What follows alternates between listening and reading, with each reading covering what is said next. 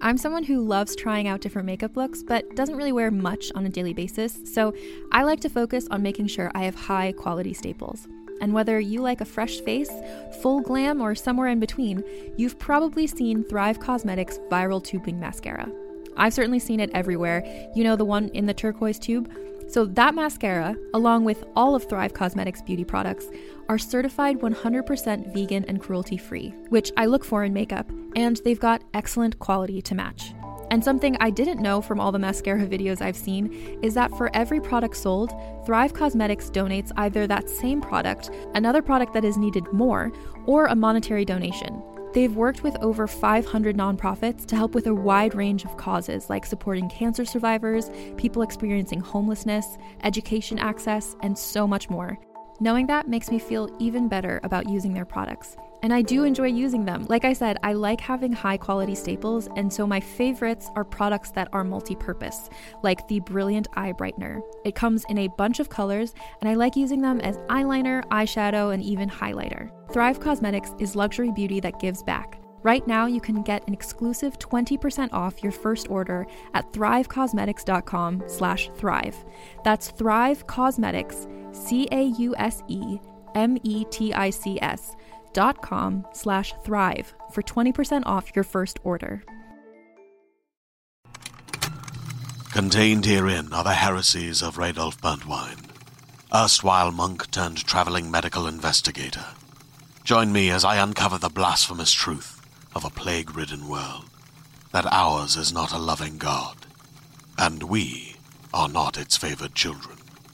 The Heresies of Radolf Buntwine, coming January 2nd, wherever podcasts are available.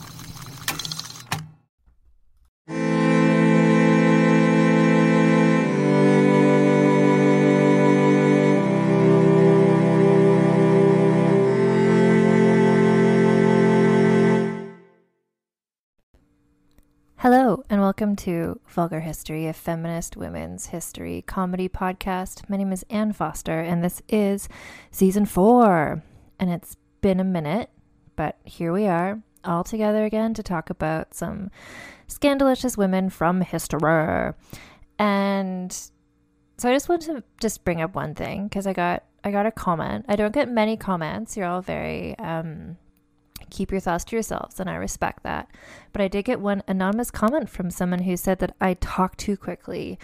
And to that person, I would just like to share that you know, in most podcast apps, there's a way where you can slow down how someone is talking. So that's a great option for you. And otherwise, if you think I talk too quickly, then don't listen to my podcast because this is how my voice works. Um, so welcome, welcome everybody. I like to have a, a theme, a theme per season. And this season's theme is women trapped in towers and the assholes who put them there. That's how I'm going to say it. Women trapped in towers and the assholes who put them there. So, by towers, I'm talking about prisons, jails. We've talked in other episodes about how oldie time rich women didn't go into like prison so much as it was just like being an unwelcome house guest for like 32 years or whatever. Mary Queen of Scots, my queen. So we're going as per usual. In one of these seasons, we're going to go kind of um, chronological, which I find helpful to me just to try and keep track of who is who, especially because there's a lot of people this season named Edward. And so this way we can be like, oh, remember the guy from two episodes ago? His grandson, you know, so we can just like see everything all in order. And let's just get into it. Um, today we are talking about Margaret Margaret of Anjou. My sources are Wikipedia, which I just need to say is where I start with everything because that's where I'm just like what's the birth date? What's the death date? What are the like subject headings? Like, is there a Wikipedia? Like, which is not to say if someone doesn't have a Wikipedia page, I'm not going to research them, but it's just like if they do, I'm just like, oh, thank God. Because that points you towards other sources. You can get sort of a broad picture of them. I know some people, do they still would hate on Wikipedia because it's like anyone can write anything. Like, don't use it for your like class projects or whatever. But anyway, I'm not ashamed to say I use Wikipedia, and I also um, give them a monthly donation because they're very helpful. They could use a lot more women um, being written about in Wikipedia, and that's an issue for another day. So I also looked at an article from History Extra. And if you don't know, BBC History Extra is a magazine and it's also a podcast. And I, they write really, uh, they get great historians to write about. Like the articles that I often read in their magazine are concise and is often sort of from someone who wrote a book about this, but this is them kind of giving the major points of it. So this is an article by, hmm, does it not say who it's by? I want to give somebody a shout out. Sarah Gristwood. Yeah. So she's the author of the book Blood Sisters The Women Behind the War of the Roses. And this article is called The Power Behind the Throne Women in the Wars of the Roses. And I also used her book. So uh, there's a podcast called In Our Time, colon, history. And they did an episode about Margaret of Anjou. I also looked at an essay from RebeccaStarBrown.com. She's another historian whose stuff is very readable, fun to read. There's a book called The Shadow King by Lauren Johnson, which is great. It's about Henry the Sixth, who is the husband of Margaret of Anjou, and actually is an interview with her that I heard that made me interested in reading more about Margaret of Anjou. Um, and then also the book She Wolves by Sarah Castor. So Margaret of Anjou was born on March 23rd, 1430. Now, I need to let you know that this episode, there's a lot of French names, people names, place names. There's going to be at least one other episode like that this season, and I uncontrollably like to say those with a French accent. So, again, if that bothers you, then there are other podcasts for you to listen to. But that's going to happen here, and we just all need to be okay with that. Margaret was born on March 23rd, 1430, at Pont à Mousson in Lorraine. So this is before France was one place. It was like all these little kingdoms that we now consider France, that are basically kind of where France is now, but they're all their own little things. So Lorraine was one of these places. It was, in fact, a fief of the Holy Roman Empire east of France, ruled by a cadet branch of French kings, the House of Valois Anjou. And she's Margaret of Anjou, remember? Margaret was the second daughter of good King Rene, which is a name I, I haven't done tons of French history reading, but I, Rene is a name that feels not like someone who would live in 1430. So that makes me like him even better. Here's my cat making an appearance for season, first appearance this season. So her father is called Rene, aka Good King Rene. Literally, he was called that who was the Duke of Anjou and King of Naples, Sicily, and Jerusalem. And if you're like, wait, that's a weird assortment of things to be king of, like Naples, Sicily, and Jerusalem are not necessarily super close to each other. And also, if you're like, that's a familiar congregation of places, it is because guess what? Good King Rene is a great grandson of Joanna of Naples from season whatever. I did that before. And her mother was Isabella, the Duchess of Lorraine. And through them, Margaret of Anjou could trace her lineage back to powerful women like Empress Matilda, who we talked about on the podcast before, and Eleanor of Aquitaine, a woman who I will talk about on the podcast, I'm sure, but honestly, her story is very confusing to me and I need a lot of time to figure it out. So, her mother, Isabella of Lorraine, fought wars on behalf of her husband, Good King Rene. So, Good King Rene was imprisoned and while he was imprisoned, Isabella ruled the Duchy of Lorraine by her own right. And then also, Margaret of Anjou's grandmother, Good King Rene's mom, was Yolande of Aragon, who ruled the Duchy of Anjou as regent for her son, while Margaret was a child, repelling English military presence and supported the disinherited Dauphin. Again, I don't know a lot about French history, and we're really talking about Margaret, who becomes a person in, spoiler, English history. But basically, what we're looking at here is her mother and her grandmother both ruled Lorraine or Lorraine and or Anjou on their own right. So she would have seen them growing up, role models for her, as we will see. Uh, she did not hesitate to take power when when she saw it was an option. Margaret of Anjou had five brothers and four sisters. as well as three half siblings from Good King Rene's relationships with mistresses. When Good King, oh, again, um, let's see. Oh, sorry, this is just going back over that. So when Good King Rene was taken captive by enemies, Isabella fought for his return while she was ruling, and at that point, Margaret was raised by her grandmother Yolanda, who had previously ruled as well. So she like was direct contact with these cool women. When Margaret was 12, Good King Rene was returned. And so she would have seen in this like early childhood era both how decisive and powerful women can be in positions of power, but also how precarious that power can be for men like her father, who was, quote, title rich but power poor. So Good King Rene was the king of these places and also uh, the Duke of Anjou, but he didn't have a lot of political power. He just kind of had titles. So her mother Isabella took care of Margaret's education and may have arranged for her to have lessons with the scholar Antoine de la Salle, who taught her brothers. So Margaret was getting like a good education for a girl. I'm going to guess not every girl was getting education to this level, but Isabella was into that. In childhood, Margaret was known as La Petite Créature, the little creature, which I guess is like a positive thing to say in French. As a child, she was interested in hunting as well. Uh, Margaret was described as beautiful and furthermore, quote, already a woman, passionate and proud and strong willed. So, like, quite a force of personality as a young person. So when she was 14 in 1444, she was betrothed to Henry VI of England, who was at that time 21. And I think, as we've seen in numerous episodes of this podcast, that's one of the better age gaps you're going to find. The whole marriage was part of a broader attempt at peace between England and France. So, Henry VI.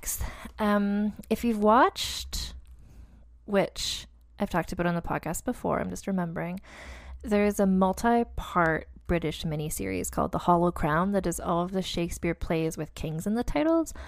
One of those plays is Henry VI, and he is played by Tom Sturridge. And it really made me feel for Henry VI and get what he's all about.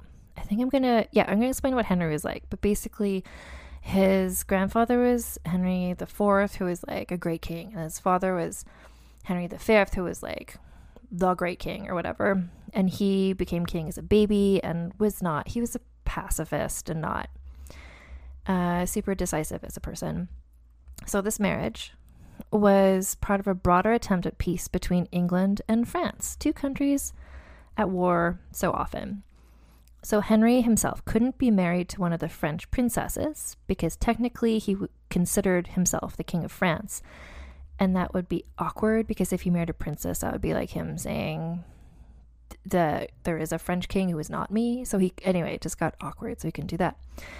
So his team was trying to find a young woman who wasn't a princess, but who was French and also was royal and around the right age to start having children, which meant Margaret of Anjou. So some of her other family relationships, she was like very it's that complex family tree of like everyone's related to everyone. Some of her other family relationships included her aunt Marie was the wife of the French king. Is how I wrote that. But I guess not the queen because technically Henry was the anyway. Her aunt was married to the French king. Her cool grandmother Yolanda had supported the French king during some of these like dark times of war with England and although good King Rene wasn't wealthy or powerful, he was well liked. So, for all these reasons, she, aged 14, was officially married to Henry by proxy. So, the sort of marriage where, like, a woman would have, or probably a man, in England, like, stood in for her there and they had a ceremony, and then she would have married a man standing for Henry in France, and they, like, hadn't met each other. So, they were married by proxy, and then she stayed home with her mother Isabella. So she's technically Queen of England slash France, but uh, was just just living with her mom for several more months while more paperwork was settled for her to actually uh, move over. She was finally sent over to England, but was too seasick to take part in the celebrations for her arrival. Seasick, and I put in brackets, or whatever sick. Like she just was not doing well. Understandable. Um, the predicted turnout for her arrival in procession was so large that an inspection of roofs and balconies was ordered due to the expectation that spectators would climb onto the roofs and balconies to try and watch her progress, but she was sick, so there wasn't anything to see. So their in person marriage was held April 23rd, 1445, and at which point she was crowned Queen of England. Oh, sorry. They were married on April 23rd, and then she was crowned Queen of England on May 30th by the Archbishop of Canterbury, literally a teen queen. So, note Henry, who was more interested in religion and learning than in military matters, was not a successful king. I do not mean to say he's not a successful person or human being, but like to be king of England in 1445, this was not the disposition, personality, or interests that would have been most successful. He had reigned since he was only a few months old, like his father died very young, when he was very young. And his actions his whole life had been controlled by protectors, um, men who were effectively his regent, even though he was now an adult. He was a pacifist, leading a country during a precarious wartime period, micromanaged by ambitious men who didn't want him to have any more power, and it was just not a good scene for him or for Margaret to enter into. So, shortly after the coronation, her dad, Good King Rene, entered negotiations with, I guess, the protectors, attempting to barter a lifetime's alliance and a 20 year truce between England and France in exchange. Oh my god, it's complicated. Um, what he wanted was for Henry to abandon his claim to Anjou. Uh, that didn't happen. And actually, there was the loss of Maine, which was a place in France. Basically, just some paperwork stuff happened. Margaret, at this point, uh, she corresponded with the French king regarding the agreement, attempting to act as a mediator, which was not successful, but she was 14 years old and there was a lot of people doing a lot of stuff. She probably didn't have that much sway. So, because of this whole thing, the loss of Maine. okay, so Maine had been controlled by the English, but then it went back to the French? Question mark. Anyway, the loss of Maine was regarded by the English public as a betrayal and it was very unpopular. And they were which made them even more likely to mistrust Margaret due to her French origins. Because if you've been at war and then like someone comes from the other country to be like, I'm 14 and I'm the queen, like, I don't know. That's why they were suspicious. The reputation of Margaret's marriage suffered as a result, although she herself was not openly blamed for the loss of Maine, which again was a place in France. Did you know that? I did not. But as long as she did her job and birthed an heir soon, it would be cool and probably people would get over it. But guess what? That did not happen. In the early years of their marriage, Margaret and Henry spent significant proportions of their time together by choice. What? They enjoyed each other's company. How unusual. They shared an interest in education and culture. And in 1448, so age 18, she was granted license to found Queen's College in Cambridge. Um, there's little evidence in those early years that she was doing any public political efforts other than that, initially trying to be the mediator for that thing. Um, Let's see. So most of her surviving letters from this early-ish period, they pertain to stuff that would have been expected for a queen to do: mediation, um, intervention in matters in which she had been asked to act, such as the arranging of marriages. Um, these were expected and important parts of the role of a noblewoman or queen. Um, but so of these things she did that was apparently cool for her to do. Some of them were successful, others were regarded as had bad ideas. For instance, in one occasion, she recommended a man named Alexander Manning to the role of jailer at Newgate. Um, so she like gave him a reference. Uh, shortly after he got the job of jailer, he turned the prisoners loose in an act of protest at his rumored negli- rumored dismissal for negligence, and then he was jailed himself. Wait, so he she recommended him for the job. Um, he was not good at it he heard that maybe he's going to be fired, so then he just like let the prisoners out. So, oops. But the thing is, years were passing and rumors swirled about why these two young people were not having babies yet. Like the whole point of her being there was to have heirs to that was the point. So here's the thing Henry was known to be extremely pious, like to the point even after marriage, he potentially didn't want to have sex because that is how pious he was. He's kind of a monk type person. Um, or potentially, like in Bridgerton, maybe they didn't know how sex works and how to conceive a child. And if neither of them knew, then, like, what are you going to do?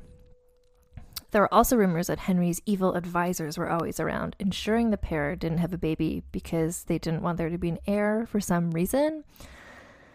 Um, so they were not having children. This became increasingly problematic as the years went by. It was potentially because Henry did not want to have sex with her, and it was potentially because they did not know how to have sex. But also, the main advisor getting in Margaret's way was Richard, the Duke of York. So these two did not get along. Margaret persuaded Henry to recall Richard, like to remove him from his post as governor in France and banish him to Ireland. Um, apparently, and this is where I'm just like, I like you, Margaret. Uh, apparently, she repeatedly attempted to have him assassinated during his travels to and from Ireland, once in 1449 and again in 1450. Good for her, because um, if she didn't like him, I bet he sucked. So, but then in 1450, Richard, the Duke of York, returned from Ireland and was readmitted as a trusted advisor. I'm not sure why, but just because everyone's allegiances were just coming and going and changing, and someone liked him, and so they let him do that. So we're now into Margaret versus Richard, round I guess three at this point. Like she tried to assassinate him twice, which makes me feel like maybe he tried to assassinate her first. Drama. Um, but this time Richard came out on top because for some reason, well, I mean, he came out on top of this battle because, and we know this because Henry suggested Richard should be named his heir, which is wild because Richard was older than him.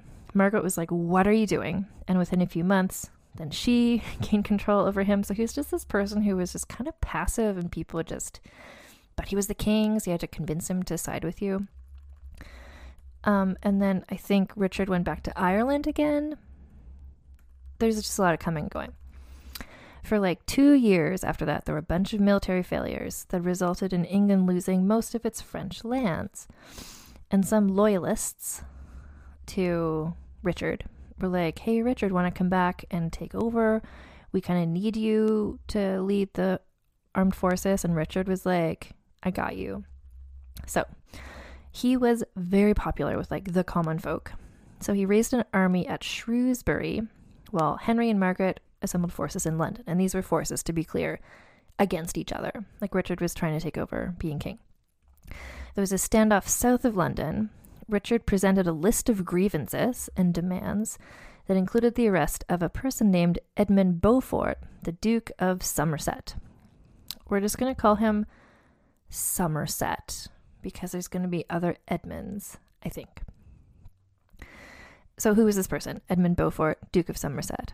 So, he had, when Richard was away, Somerset had kind of slipped into that power void and had been Henry's main advisor in tandem with Margaret. There were rumors that they had an affair.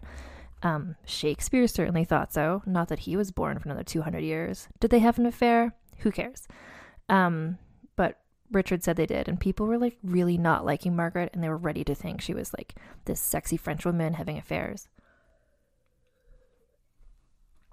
So then, the king agreed to arrest Somerset, but Margaret was like, please don't do that. Um, and like it's just back and forth. Like henry's just like so easily his loyalty just keeps changing who he's loyal to. So 1453 um, margaret age 23 somerset's influence had been restored. Richard was again on the outs. And plus finally margaret was pregnant. Finally so either someone had taught them how to have well this is part of the thing where people are like ooh maybe she had an affair like if they were married for almost 10 years and had no children and then suddenly she did people are like oh maybe she must have had sex with someone else and maybe she did or maybe just finally someone explained to them how babies are made or maybe if you know the story of um, Catherine de Medici, there was a thing where she didn't have children for a long time, but it turned out that was because her husband's penis was weirdly shaped. And so you had to like have sex with him in this like unconventional, unusual position, which the king's mistress taught her how to do. And that's a story for another day. But anyway, this is, I'm sure, great relief to lots of people. Margaret was finally pregnant. But unfortunately, um, due to a combination of mi- continued military losses, which is what happens when your king is a pacifist during war, um, her husband, well, just other emotional situations, Henry went into a deep depressive state before the baby was born.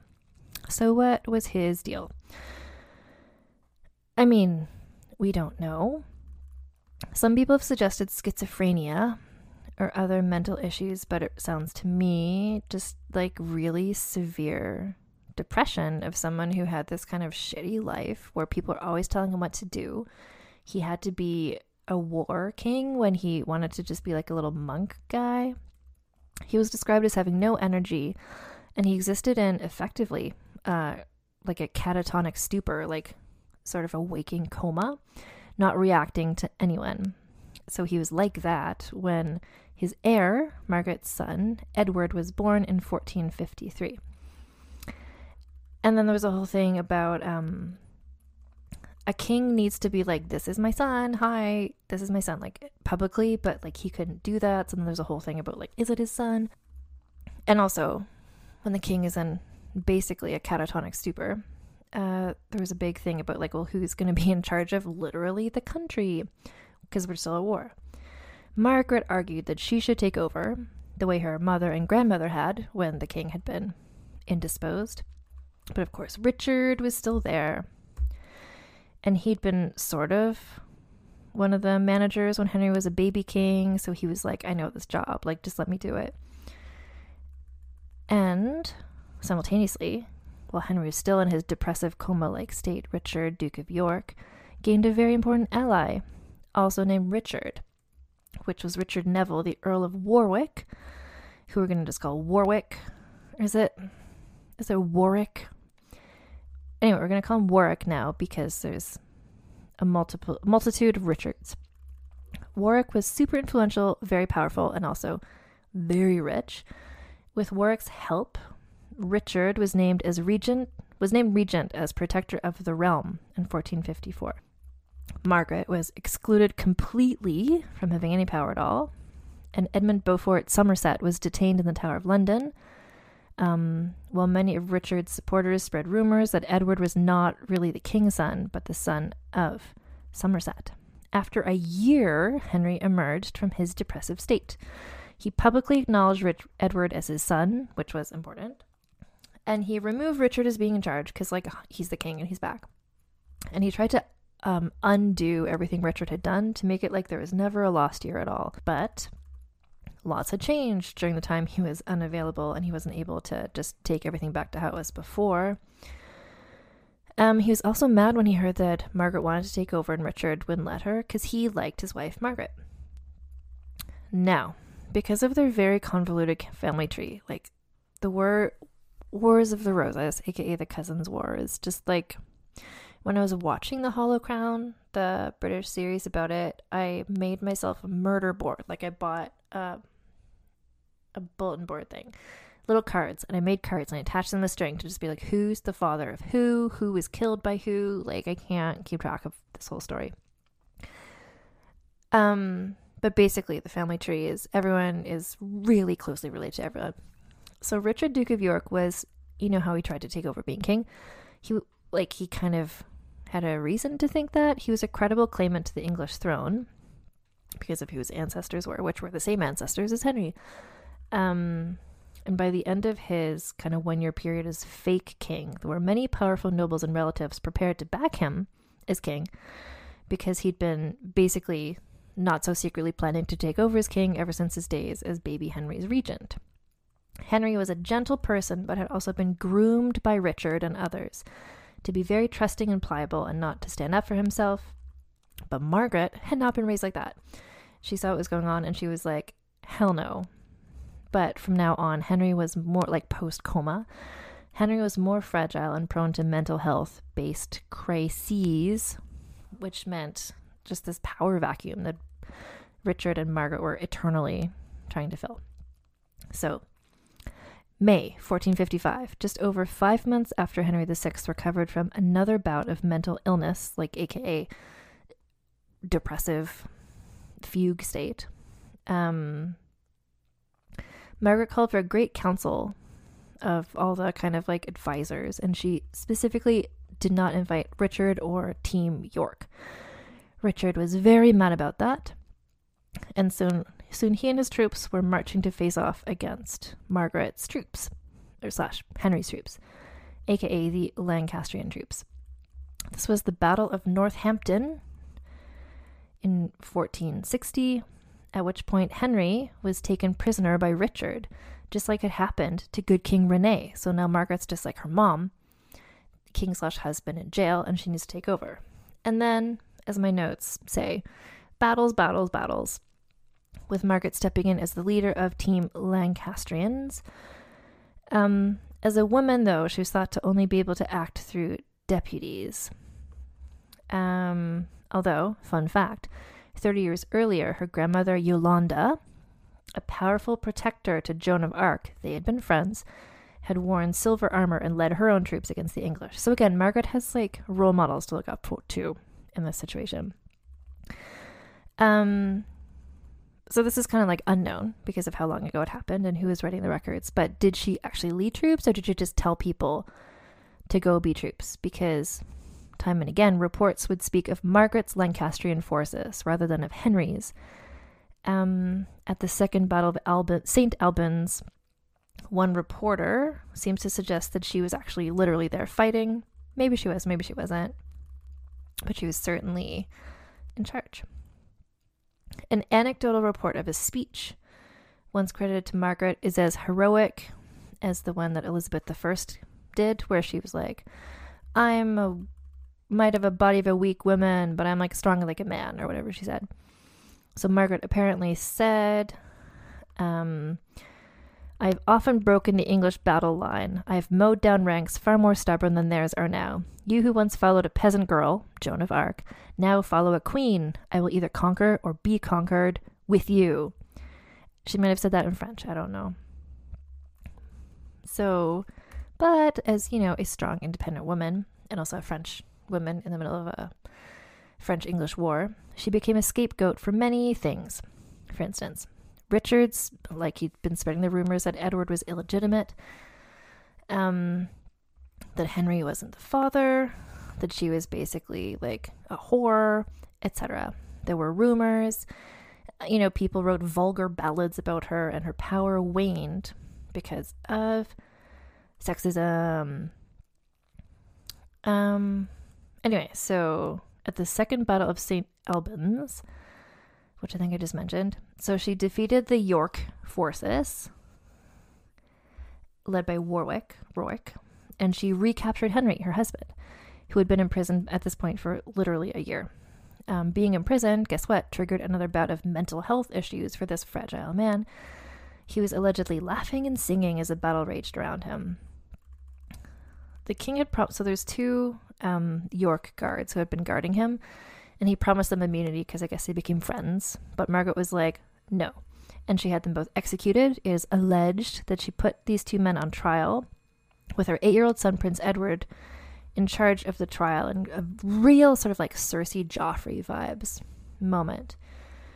Um, and she allegedly asked, Fair son, what death shall these knights die? Prince Edward apparently replied their heads should be cut off, despite the king's pleas for mercy because Henry had zero power except for being king.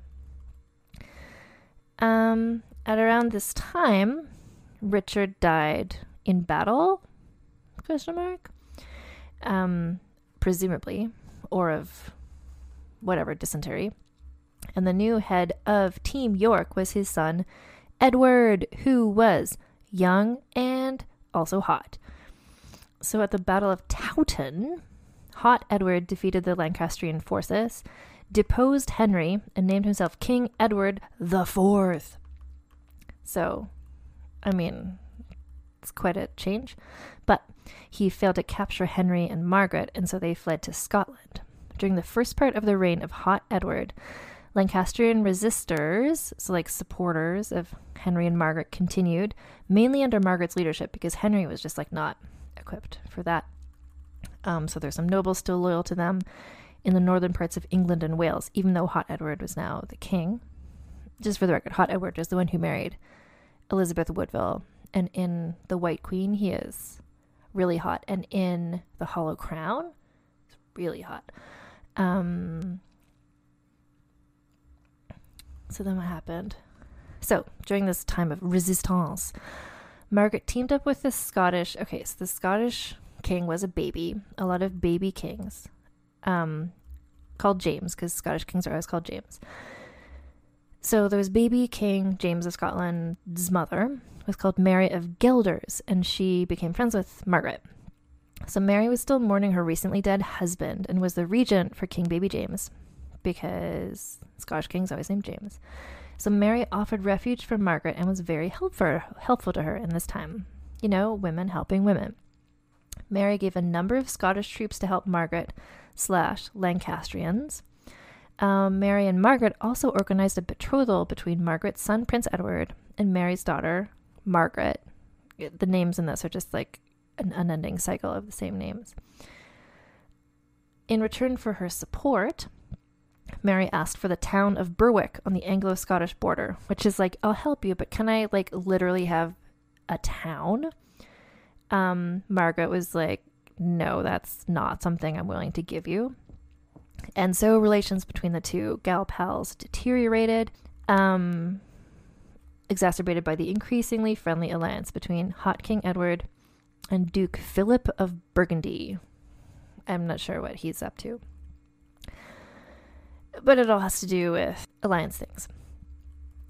So Edward, Hot Edward, tried to put a stop to Mary's support of Margaret by proposing marriage to the widowed queen, Hot Edwards. This is pre Elizabeth Woodville era. So Hot Edward proposed marriage to Mary in Scotland. Mary was like, no. Oh, here we go. Mary's uncle, Duke Philip of Burgundy, was her uncle. Um, pressure her to call off the engagement. Anyway, in 1462, Mary paid the Lancastrian royals to leave Scotland and made peace with Hot Edward. She also hinted at the possibility of marriage between her and him, but that never happened. So Margaret was just like, well, what am I supposed to do? Pieced out of Scotland, apparently. She headed to her homeland, France, where she made an ally of her cousin, King Louis Eleventh. Um, and then, in a shocking surprise twist, it seems like he kind of mediated this, but she allowed a meeting with Edward's, Hot Edward's former supporter, Warwick. Remember Warwick? He was the one who, um, he was working with Richard, Duke of York, against Margaret back in the day. But here's what happened: Warwick had been um, also supporting Hot Edward, like he's fully on team Hot Edward, but then he switched sides because he was like, Hot Edward, I found you the perfect woman to marry. And Edward was like, Ooh, sorry, I can't. Guess what? I secretly married Elizabeth Woodville, who is maybe a Luxembourgese water witch in a secret sexy marriage. Warwick was so mad about that. Um, he wanted revenge against Edward for that, and the whole enemy of my enemy is my friend. And so, in this wild and interesting plot twist that actually happened, um, so Warwick and Margaret teamed up so, to cement this new, wild, and unanticipated alliance, Warwick's daughter Anne Neville was married to Margaret's son Edward, the Prince of Wales. Margaret insisted that Warwick return to England to prove himself before she followed, just to be like, Are you just like double crossing here? Like, you know, are you just pretending to be on my side? So he did. He went back to England. Um, and with his help, guess what happened? Team Lancastrians emerged victorious um, they put King Henry VI back on the throne, and Hot Edward was now sent running off into the wilderness. So this is just like the king switcheroo. It's like it's Henry, and then he's in a coma, and then it's Richard, and then it's Henry again, and then Edward takes over. But then guess what? Henry takes back over again, except he has nothing to do with it, and like just wants to be a little monk guy wandering the desert. So then, Margaret, her son, Prince Edward, and her daughter in law, Anne Neville, were ready to follow Warwick back to England, but the tables had turned. back in favor of Team Hot Edward. Warwick was defeated and killed by Hot Edward in the Battle of Barnet in 1471. So Henry had only re been king for six months, um, by the end of which he was like categorically insane. Because I just feel so badly for him. This just like was not the life he wanted, but it's like you're the son of the king, and here you go, do this stuff. Like, poor him, honestly. So Margaret was forced to lead her own army. She's like, no problem. I've done this. My mother did this. My grandmother did this. At the Battle of Tewkesbury on May 4th, 1471, at which her forces were defeated and her 17 year old son, Prince Edward, was killed. The circumstances of his death have never been made clear. It is not known whether he was killed in the actual fighting or if he was executed after the battle because he was Henry's heir, etc. So she was captured. Hot Edward relegated her to the Tower of London, and this is where we get to our season theme women in towers and the assholes who put them there. Was Hot Edward an asshole? I mean, probably, but not the biggest one in this story. So she's sent to the Tower of London, which at that point was just like a castle, not a prison. Um, when she heard the outcome, like when she heard that the battle had lost, that her side had lost, um, she attempted to flee capture with her daughter in law, Anne Neville, but they were apprehended three days later by Sir William Stanley, at which point she learned of her son's death and she had to be bodily dragged from where she was hiding. Uh, four days after that, she came face to face with Hot Edward. She reportedly screamed abuses at him. Don't blame her. Well, he responded mildly that she would be treated honorably. In other words, she had no reason to fear her execution. In fact, she was sort of like a prize of war, or what do you call it? She was in the king's retinue when he entered London victoriously to be like, guess what? I'm back, king again. Um, and she was sort of paraded around as a prisoner. Um, and remember how the people of England did not like her. They still didn't. Um, so as she was forced marched through the city streets, she was, people hurled obscenities at her, while mud and debris was flung at her. And remember how when she first arrived, they were like, "Everyone's so excited! We have to make sure the roofs are strong enough to stand for all the crowds that'll be there." And now they're just throwing mud at her. Um, so she's taken to the tower, where she was informed that guess what? Her husband had died now also. He was almost 100% assassinated because they just had to stop being like, You're the king, now you're the king. Like, so she begged to be given custody of his body, but it was instead displayed to the public so there could be no question. Henry had lost, York had won, and the war was over. Asterix. Not really. So, in terms of like women in towers, so her stay in the tower was brief, roughly six weeks. After that, she was quietly moved to Wallingford Castle and put in the custody of Alice Chaucer, the Dowager Duchess of Suffolk.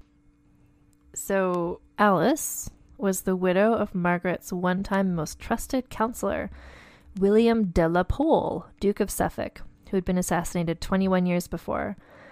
Um, Alice had also served as her chief lady in waiting.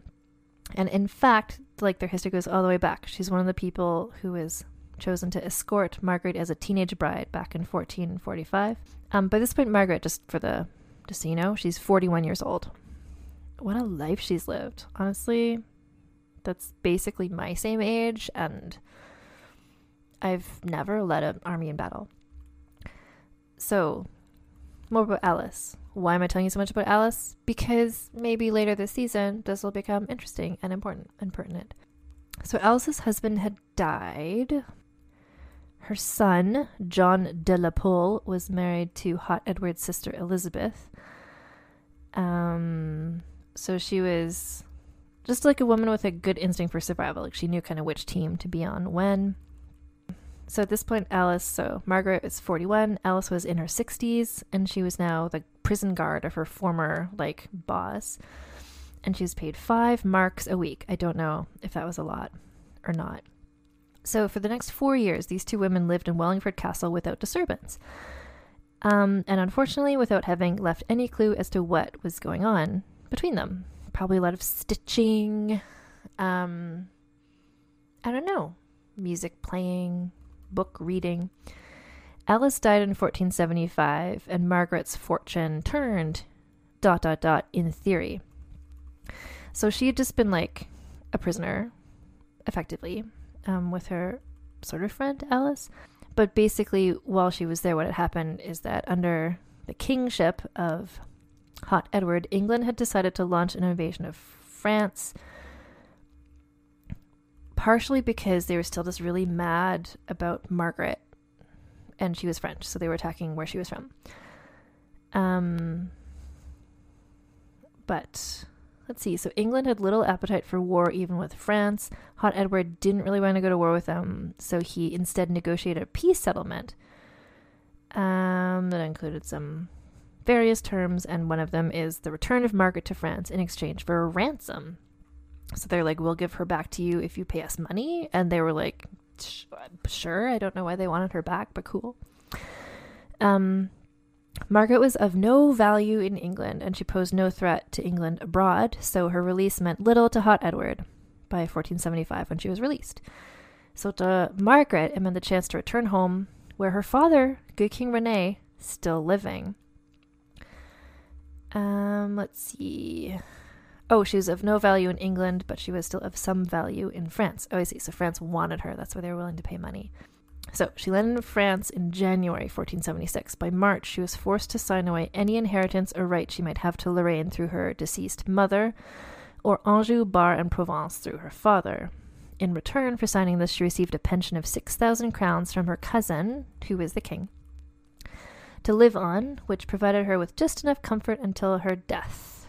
Um, and it let the king with a better chance to absorb those territories into like France. So let's see. Margaret had an older sister called Yolanda. Both of them survived all of their brothers. Um, and none of them had an heir. So, oh, okay so her son, like everyone's dead. It's like who's gonna inherit Lorraine, the place that they were from. So the Duchy of Lorraine and its title passed to Yolanda, Margaret's older sister, who passed it along to her oldest son. But Margaret's actions angered Yolanda, and the two quarreled, souring what was never a close relationship. So Margaret turned to good King Rene and wrote to him to request she be allowed to make her home at his court in Provence, Permission granted, she lived with him and her stepmother, Jean de Laval, for the next four years. Good King Rene passed away in July 1480, at which point Marguerite was finally and completely without any family members alive whatsoever. Per her cousin's plans, Anjou was absorbed into France. Um, Provence passed to a cousin, and Bar passed to her sister Yolande, who again passed off to her son. Margaret uh, chose to return to Anjou, where she went to move into a place called the Chateau de Souzay, um, owned by a man who had faithfully served her father. His name was Francis de la Vignories, and there are passing rumors of a romance between the two. But I mean, there's not any like factual reasons to think that. And while it's nice to wish that Margaret had some like romantic love in her like later years, um, we don't know that for sure, but you know what? I think so. I think she she got her groove back. So let me see. So so she's living in Souzay, and then her health began to fail shortly after her 52nd birthday in 1482.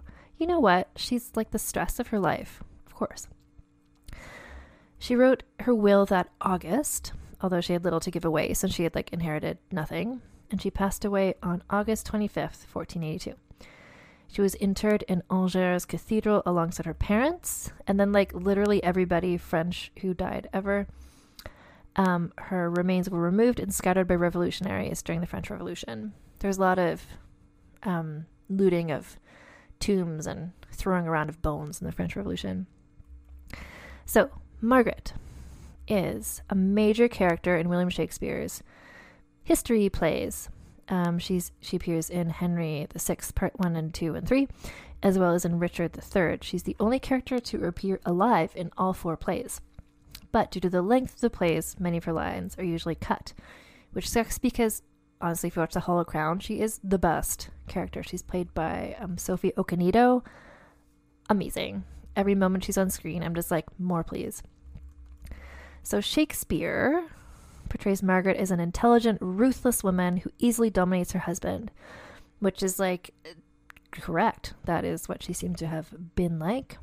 Um, in Henry VI, Part 2, Shakespeare shows her having an affair with Somerset and mourning his death by carrying around his severed head.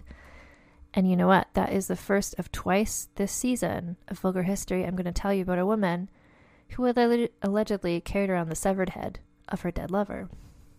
Fun fact. Let's see, in Henry VI, Part 3, she personally stabs Richard, Duke of York, in the battlefield. Good for her. And then becomes suicidal when Edward is killed in front of her.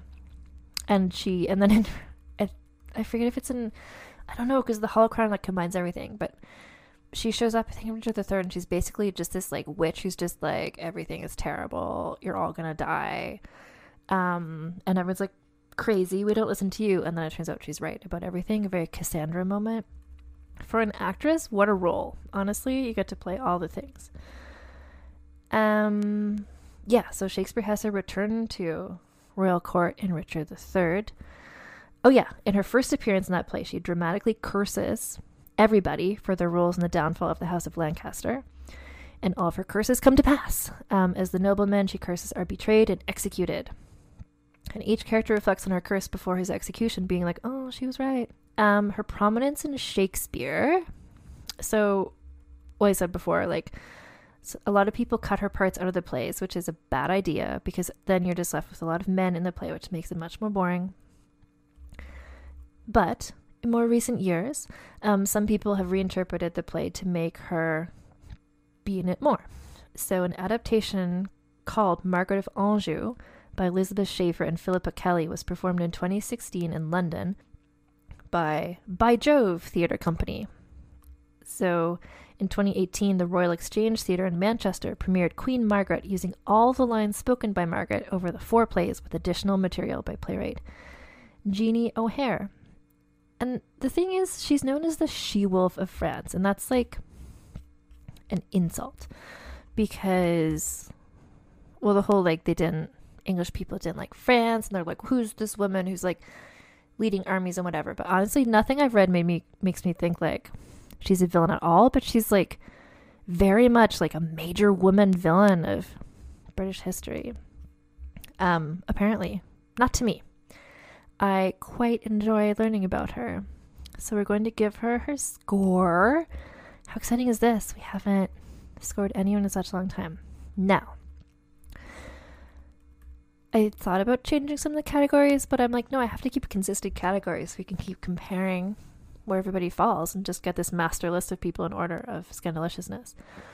The first qualifier is scandaliciousness, which is just like how um, much of a gossipy good time was her story. And frankly, like there was the rumors of, oh, did she have an affair and was her son illegitimate and whatever, but like that was made up like it was not based on anything. She wasn't like running around tits out or whatever. And I I'm gonna give her a three for scandaliciousness because there were the rumors, but she herself didn't really do anything in a scandaliciousness sort of way. Scheminess was great. So if we look at um, the scheminess of her, like first to just like lowkey subtly like take control over her husband, the Coma King, and how she kept like kicking Richard out. She tried to assassinate him twice. I just remembered that. Um, then she's like leading armies. She was just then like making the alliance with Mary in Scotland. Like, I'm gonna give her an 8.5 for scheminess because no, I'm gonna give her a nine for scheminess because she was just like unrelentingly like she got it done, scheminess wise. Her significance is like she was not the mother of a king, which inevitably gives people some significance points. She was significant because she's a majorly significant figure in the Cousins War era. Like she was leading battles, like she was without her, I don't know. This all would have gone on really differently, so that does give her quite a bit of significance. I'm gonna give her a six for significance. The sexism bonus is how much did the patriarchy bring her down. And frankly, I don't know, it's tricky. Like, you know, she was sold off in marriage at age 14, but that's kind of like happened to everybody. Um, and her husband wasn't terrible, but that doesn't mean it doesn't suck to be sold off in marriage at age 14. But then people, tr- like the whole She Wolf of France, the whole like, oh, is she a French whore? Like, people treated her badly because she was French. So this is like a sexism slash xenophobia bonus. Um, then the fact she's leading armies made people be like, is she a witch? Whatever. Like, there's there's bullshit there. I'm gonna give her an eight for sexism bonus. So where does that put her? 17, 26. So this puts her. That's the same score as Lady Anne Stanley, Anne Askew, Ethelfled, Lady of the Mercians, and Frances Howard, Tits Out. So we're starting off strong this season of Vulgar History. Now, a thing that I wanted to bring up in this podcast is that in this hiatus between episodes, I've been reading and learning lots about the world and history and what history gets written and who is writing it and stuff like that. And my research, I don't know, expertise or interest is very much in women in British history, medieval slash Renaissance period. That's just kind of where I'm coming from. That's what I just that's what I know the most about. And I was like, oh, should I like try and make the show be about like more uh different countries and different um nationalities of people and stuff. And I'm like, I don't there's so many people who are doing that work. I don't need to like come in here and like do it badly. So what I wanted to do is to take this opportunity to highlight uh, some some people who are doing this work and I think is so worth knowing about. So there is an author named Alok Vaid Menon who is on Instagram. They describe themselves as author, performer, speaker, fashionista, who is has a master master's degree in sociology and also in gender studies. And so if you go to Alok's Instagram page, there's a link there for book reports. But also if you just follow them on Instagram, you're going to get all the new ones that come out. So basically, it's incredible. I love I love these book reports they do. So it's kind of like based on these deep dives that they're doing. Like Alok is doing the work, and I just want to share the fact that this is where you can find it. So, for instance, um, stuff like how men define nature to oppress women, the invention of the sex binary. Um, it used to be illegal for women to wear pants, a history of cross dressing laws, women with mustaches, gender and imperialism. So, what they are is sort of like a slideshow on Instagram of a book that Alok has read and kind of relates the main facts in that. And I've learned so much about the history of just of queer people, of intersex people, of non binary people, and how that's not like a new thing that's just happening. And there was really, um, Alok, I first discovered them as a guest on Laverne Cox's podcast, The Laverne Cox Show, which is so good also. But there was a thing, I'm going to paraphrase, but Alok basically said, like, not seeing people who are like, and so, who, who remind them of them in the world today as much then so they find comfort in reading history and finding people like them. And just as a reminder they're like this like there's always been people there's always been all kinds of people in history and they've been celebrated in different cultures. It's not always been like what it's like now with all the awful anti-trans um, legislation and stuff going on.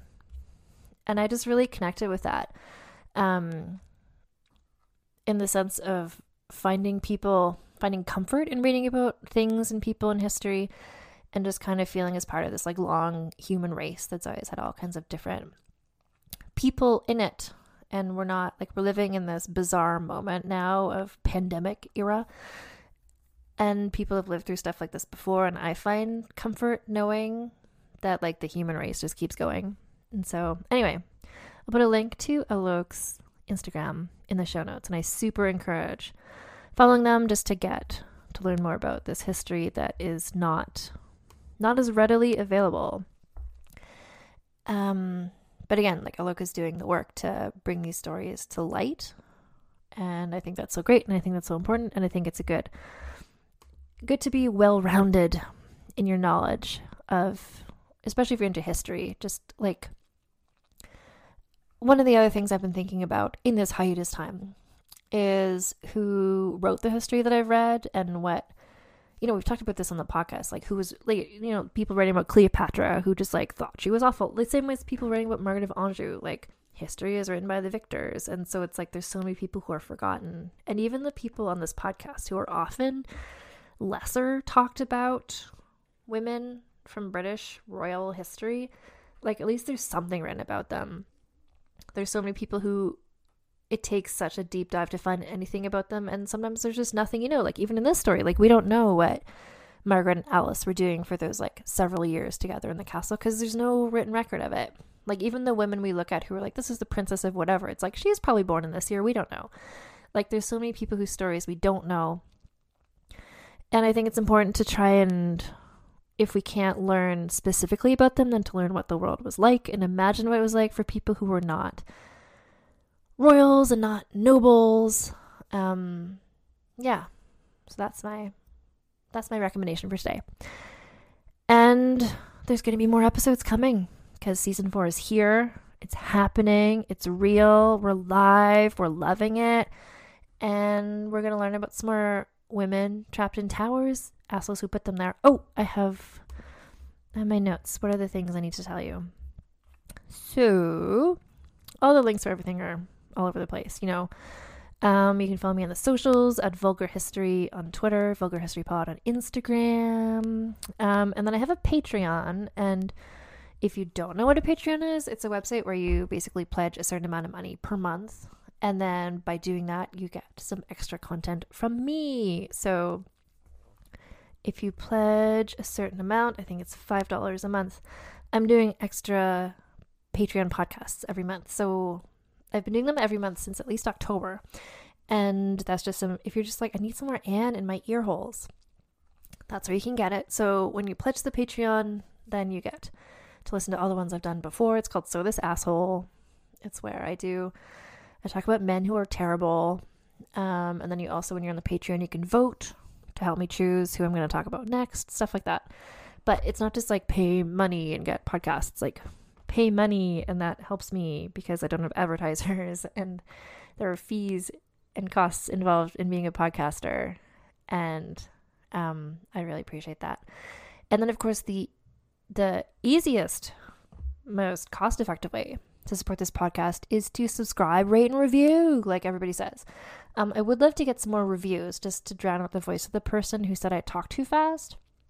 So if you want to say like Vulgar History is a great podcast, and Ann's voice is such a good speed.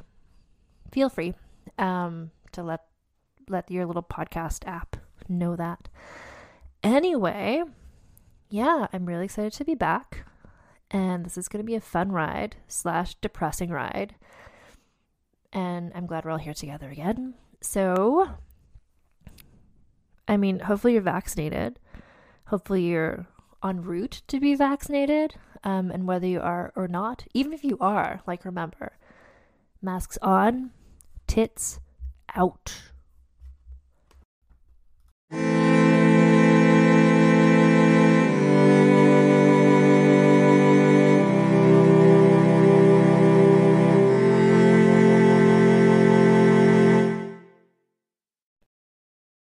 Hey there, this is Justin Bartha. I made a funny new podcast, King of the Egg Cream. It has the greatest cast in the history of podcasts with actors like Lewis Black. I'm torn by my feelings for two women. Bobby Cannavale. You can eat it, or if someone hits you, you can put it on your cut. Melanie Lynskey. I wonder what these marvelous things are that look just like boiled chicken feet. Jason Ritter. I can break things and pick locks and kill people. Michael Stuhlbarg. The whole point is to inspire people that they should make themselves better. Ari Graynor. No, don't whet its appetite. What are you, an idiot? Me, Justin Bartha. That's not just any egg cream, that's a Lemke's special. And all narrated by the hilarious Richard Kind. This is the story of Harry Dalowitz and how he rose from nothing to become New York's King of the Egg Cream. So if you like funny true stories, come listen to King of the Egg Cream, available wherever you get your podcasts.